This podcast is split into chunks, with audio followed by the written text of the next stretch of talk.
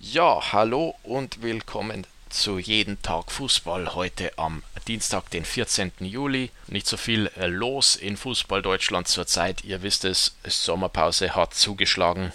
Die wohlverdiente Sommerpause nach dieser strapaziösen Saison. Deswegen ein bisschen alles gemischt heute im Programm. Anfangen tun wir ganz oben in der Bundesliga.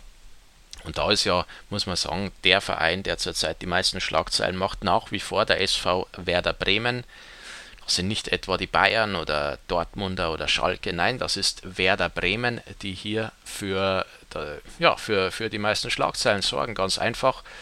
Da war ja diese, diese Rückrunde, diese Aufholjagd, wo sie noch in die Relegation gekommen sind, wo sie dann sich in der Relegation gegen Heidenheim hauchdünn durchsetzen konnten und letzten Endes Bremen weiterhin in den Schlagzeilen, weil hier jetzt äh, die schon am Wochenende mit der Mitteilung rausgegangen sind auf einer Pressekonferenz, dass Trainer Kofeld im Amt bleiben soll, auch für die kommende Saison und dass sie daran glauben, mit diesem Mann an der Seitenlinie eine gute Zukunft zu haben, die nicht mehr Abstiegskampf heißen soll in der nächsten Saison. Und da fragt man sich ja schon, warum dieser Glaube besteht und warum das plötzlich alles besser werden sollte. Ich selbst bin etwas überrascht, dass Kofeld bleiben darf. Ich hatte fest damit gerechnet, dass ein anderer Trainer hier die Chance bekommt, etwas zu schaffen beim SV Werder Bremen.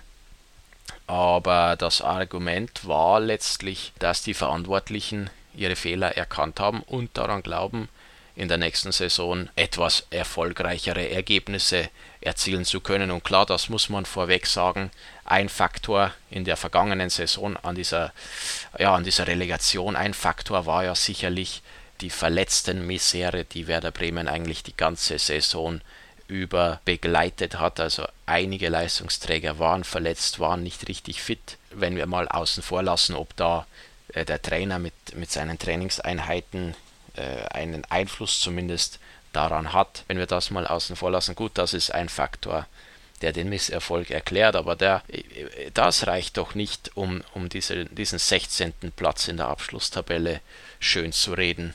Und wenn man ganz ehrlich ist, der SV Werder Bremen hatte in der vergangenen Saison und in letzter Zeit schon den Trend klar nach unten. Also es, es ging abwärts mit dem SV Werder und dann gab es nur eben diese paar Spitzen in einer eigentlich negativen Entwicklung. Spiele wie gegen Mainz, die Bremen also verdient verloren hat, wichtige Spiele auch.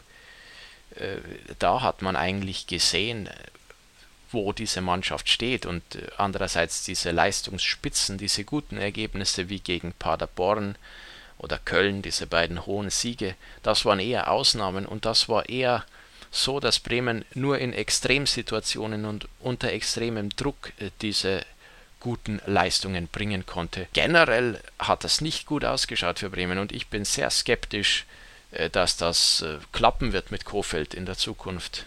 Wie gesagt, die Erfolge sind nicht da, der positive Trend ist nicht da, im Gegenteil eine negative Entwicklung, die man eigentlich da beobachtet. Und äh, ja, die werden schon wissen, was sie sich dabei gedacht haben, die Verantwortlichen beim SV Werder Bremen.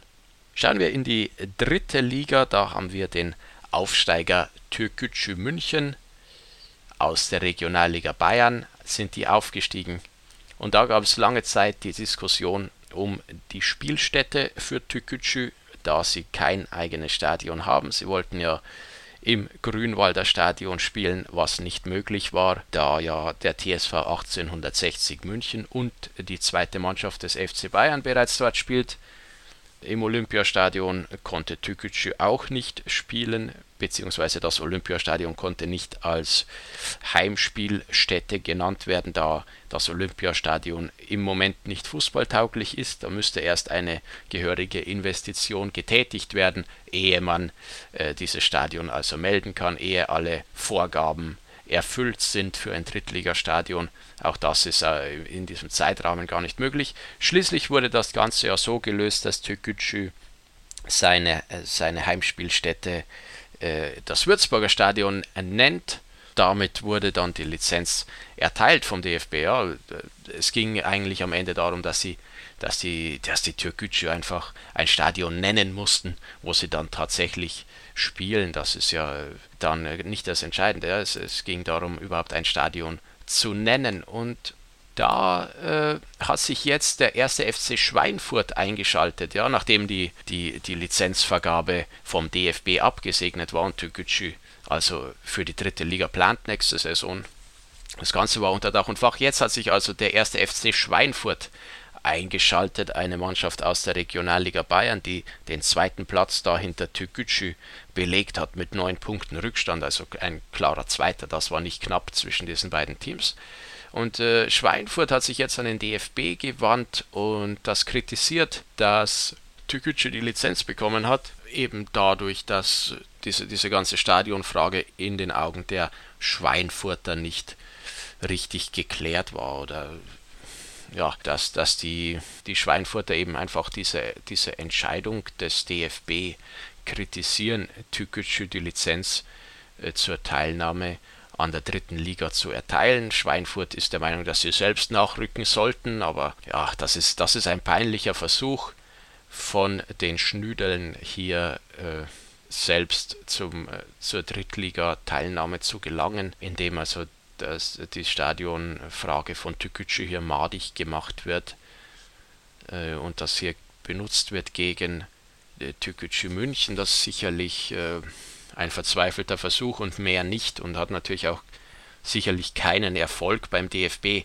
Das ist einer dieser Fälle, wo, wo, wo, wo Schweinfurt jetzt dasteht wie ein schlechter Verlierer, wie ein schlechter Zweiter. Ich meine, also hallo, die waren neun Punkte schlechter als Türkgücü. Warum sollten, also erstmal sportlich was liefern, ja, wenn die punktgleich werden oder, oder aus, aus eigener Kraft den Aufstieg schaffen, dann haben sie den Aufstieg auch verdient. Warum sollten die jetzt über so eine äh, Kleinigkeit da mit der Stadionfrage, was nicht ganz den Statuten entspricht beim DFB, wo aber der DFB trotzdem gesagt hat, okay, das funktioniert mit, dem, mit der Heimspielstätte Würzburg, auch wenn der Verein natürlich in München ansässig ist und das Ganze ist nicht ganz regulär. Aber der DFB hatte das ja bereits abgesegnet und jetzt meldet sich Schweinfurt zu Wort. Das schaut einfach schlecht aus für den ersten FC Schweinfurt, die sportlich nicht mithalten konnten mit Tükücü, die jetzt versuchen auf diese Art sich irgendeinen Vorteil äh, zu erzielen. Das ist, das ist äh, fast schon peinlich und wird sicherlich ja ohne äh, Konsequenz bleiben. Türkgücü hat ja die Zusage vom DFB dass die Zulassungsvoraussetzungen erfüllt worden sind zum Zeitpunkt der Nennung zur dritten Liga und äh, Schweinfurt äh, ist ja chancenlos hier in diesem Fall. Ja, ich weiß nicht, warum sie das jetzt machen, das ist äh, sehr komisch.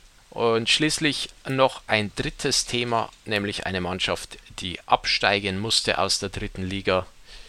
Der Chemnitzer FC, das war am Ende ganz knapp, zwei Tore schlechter als der FSV Zwickau. Zwei Tore haben gefehlt für den Klassenerhalt des Chemnitzer FCs.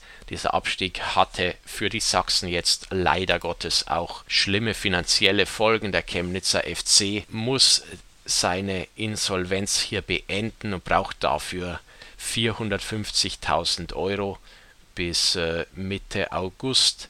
450.000 Euro in einer Crowdfunding-Aktion sollen gesammelt werden. Das heißt, wenn man den Chemnitzer FC unterstützen will, wenn man mit diesem Traditionsverein sympathisiert, dann darf man sich gerne an dieser Aktion beteiligen. In den nächsten Tagen sollen mehr Informationen dazu herausgegeben werden, wie man den Chemnitzer FC unterstützen kann. Also das ist sicherlich eine gute Sache, wenn man, wenn man äh, sich für Fußball interessiert und wie gesagt mit dem Chemnitzer FC und dem Fußball in der Chemnitzer Region sympathisiert, dann kann man da äh, auf jeden Fall unterstützen und diese schlimme Lage der Sachsen etwas ja, versuchen zusammen das, das zu schaffen, ja, dass man, dass man diese Insolvenz also abwenden kann. Der Abstieg hat sicherlich dazu beigetragen. Vor allem die Sponsorengelder, die jetzt fehlen natürlich. Viele Sponsoren sind ja durch die Corona-Krise auch selbst in Probleme geraten, sodass natürlich es noch schwerer ist für äh, für eine Mannschaft wie Chemnitz hier über, über die Sponsoren zu den notwendigen Einnahmen zu kommen. Also, und das Ganze, das Ganze ist ja besonders bitter, da äh, für Chemnitz dieser Abstieg natürlich wesentlich zur Insolvenz beigetragen hat, dieser knappe und unglückliche Abstieg letztlich.